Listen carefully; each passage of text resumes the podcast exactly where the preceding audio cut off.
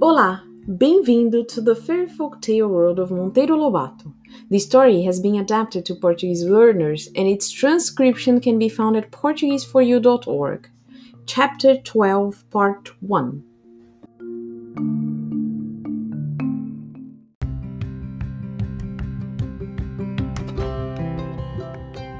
Capítulo 12, Parte 1 O jantar. O sol já estava se pondo e o menino sentiu fome. Havia esquecido de trazer um lanche. Amigo Saci, estou sentindo uma fome. Mostre-me a sua habilidade de resolver os problemas, arranjando um jantar pra gente. Muito simples, respondeu o capetinha. Gosta de palmito? Gosto sim, mas como vamos conseguir derrubar uma palmeira tão alta para colher o palmito? Sem machado é impossível. O Saci deu uma risada.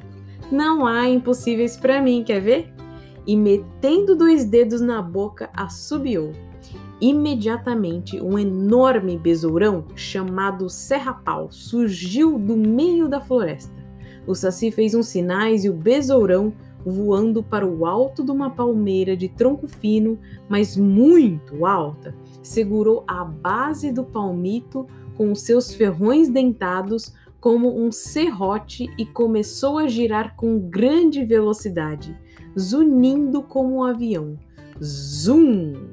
Em menos de cinco minutos, o tronco da palmeira estava cerrado e o palmito, junto com um monte de galhos, veio com um grande estardalhaço ao chão. Bravos! exclamou o menino.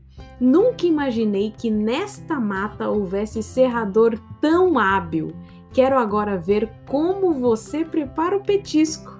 Muito fácil, respondeu Saci. Fogo não falta. Tenho sempre fogo no meu cachimbo. Panelas também não faltam. É só procurar por aí alguma casca de tatu. Água temos dentro dos gomos de taquara. É só abrir um ou dois. E para gordura é só quebrar uma porção de coquinhos e espremer entre duas pedras o óleo das amêndoas. E sal? É o mais difícil. Como, mas como há mel, você comerá palmito preparado sob forma de doce, que é ainda mais gostoso.